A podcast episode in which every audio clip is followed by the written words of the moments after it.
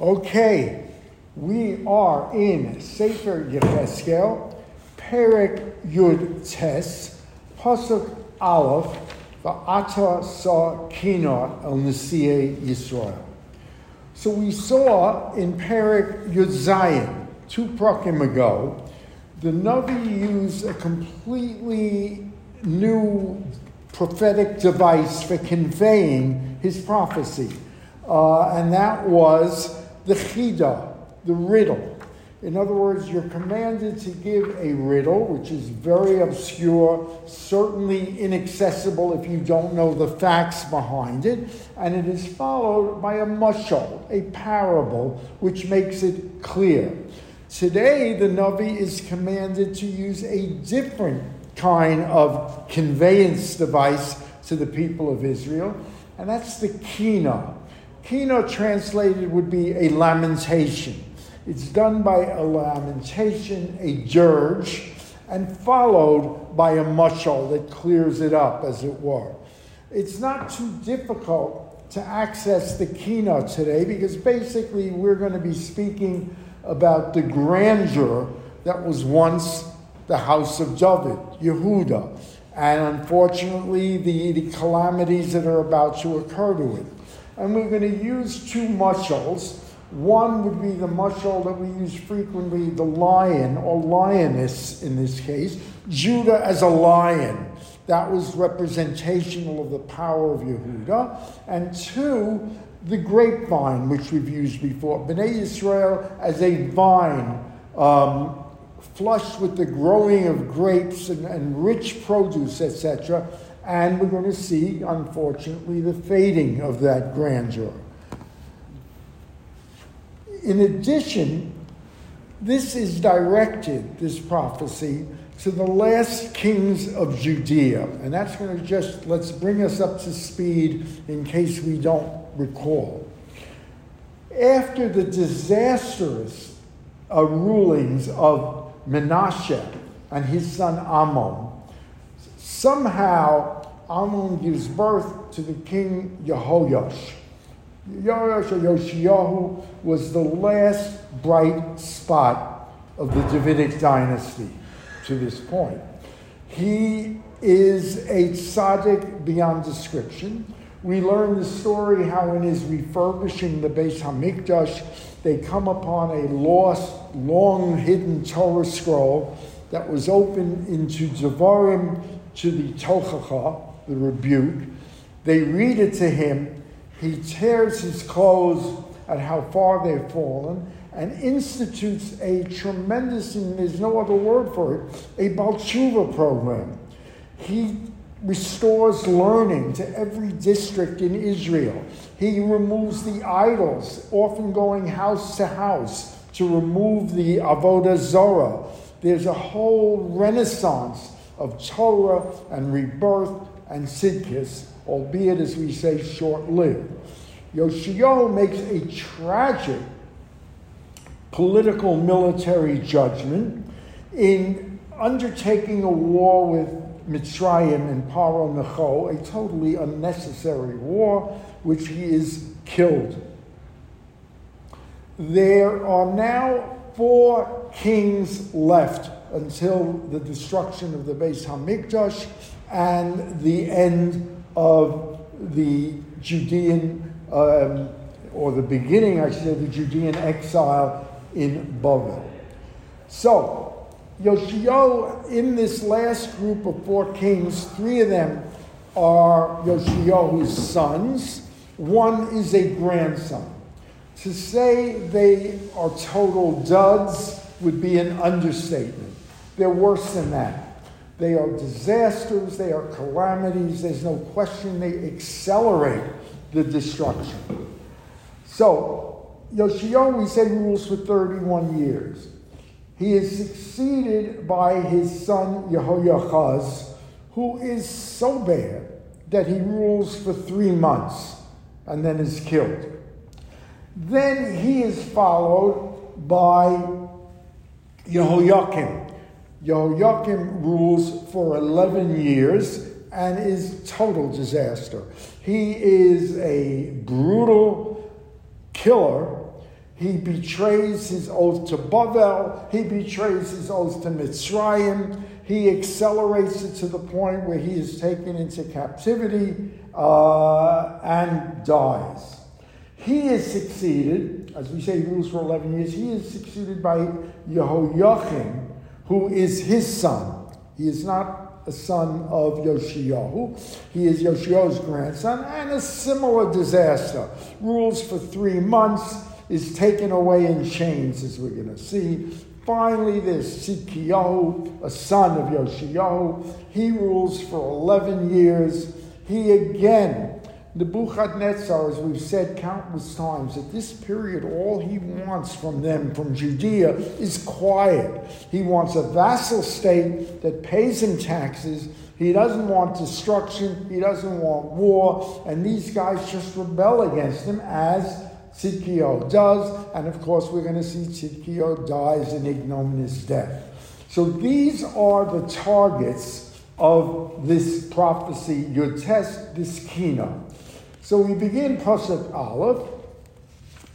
Va'ata sakina el Nasiye Yisrael. Take this lamentation to the princes of Israel. And the uh, Radak envies them that they are Yoyachaz, Yoyakim, Tzidkiyahu. That's who he is directing this kina. Um, the Amr, Ma imcha levia bein arayos, rotsa besol kafirim, ribsa gureha. That think of your mother, the lioness. Again, the metaphor of a lioness, a fierce, proud animal that guards its young. This is a metaphor for Yehuda, and it could be a metaphor for the last kings, but it's more likely the glory days of David and Solomon. Uh, she was a lioness. Uh, Ribsa Gureha, her children prospered. Batala Chadmi Gureha Kafir, there was one of her lionesses succeeded Yoshiyahu. By Yilmad Litrof Teref Adam Va'olchal. And he learned to eat both people, as it were, and consume um, different nations that were in his midst. Uh,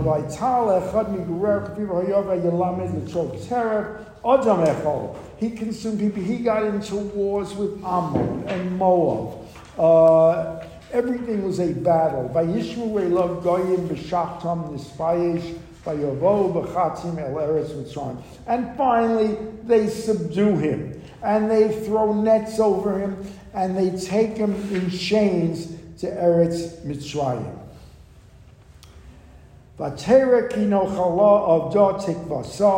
So the Lord, she sees that her hope is been captured.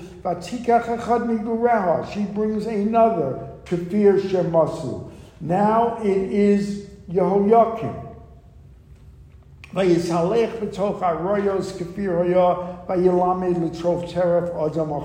was no better. He consumed himself in terrible wars, but moreover than that, he was a totally bloodlusting, immoral man.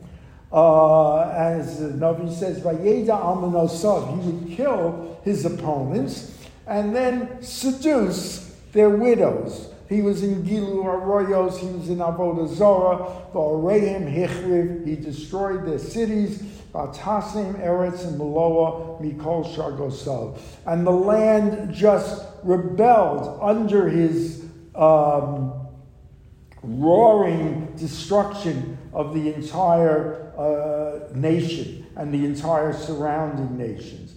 And so he too, Vayidnu Besugar Bachatim, they take him in chains. He has promised Babylonia total allegiance, rebels against them, forming an alliance with Egypt. And now, oh, he does worse. He invades Egypt. I don't know what possesses him. He invades Egypt. Miraculously, Egypt is now distracted with a war with Bavel. So there's an initial success in his invasion of Egypt. But what happens is when Egypt can now devote its attention after this skirmish with Bavel, they deal with him. They take him in chains. Nebuchadnezzar captures him. They bring him to Bavel, whereas we're going to see he dies a totally ignominious death. So this is this has already happened when Yechezkel is reciting this, or is this going to happen? Right. No, this has happened. This has already happened. Right. He's just describing it in a. Wait, in wait, a, wait, wait, not so fast. No, Yechezkel is in that first Golos. Yeah. That's 17 years before this. Okay. It's it didn't happen yet.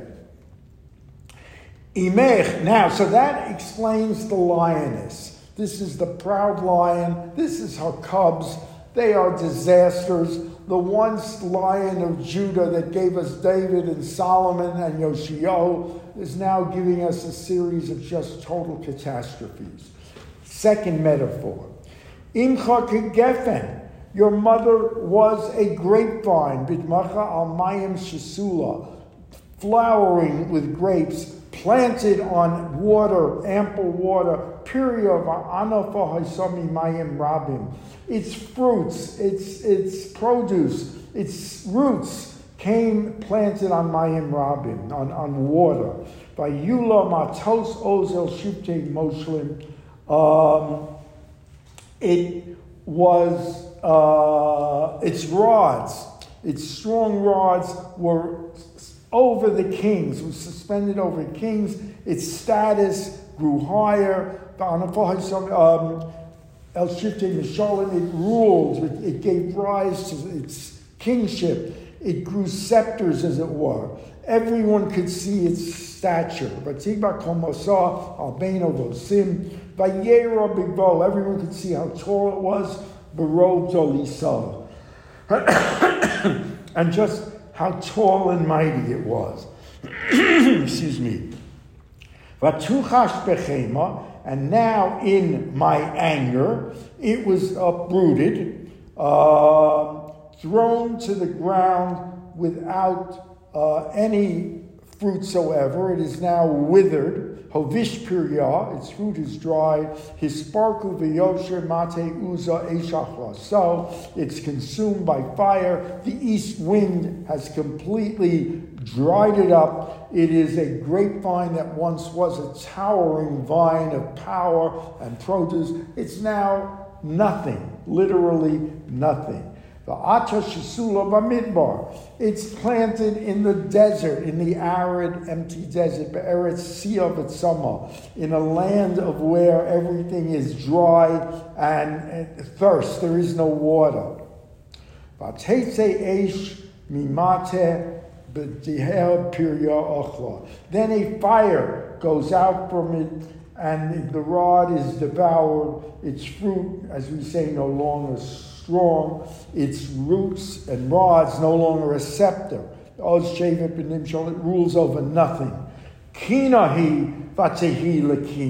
This is a lamentation, and it will be, remain a lamentation, a dirge. Let us end on a positive note. The Rambam, in his um, Mishneh Torah, assures us, and let me quote, um,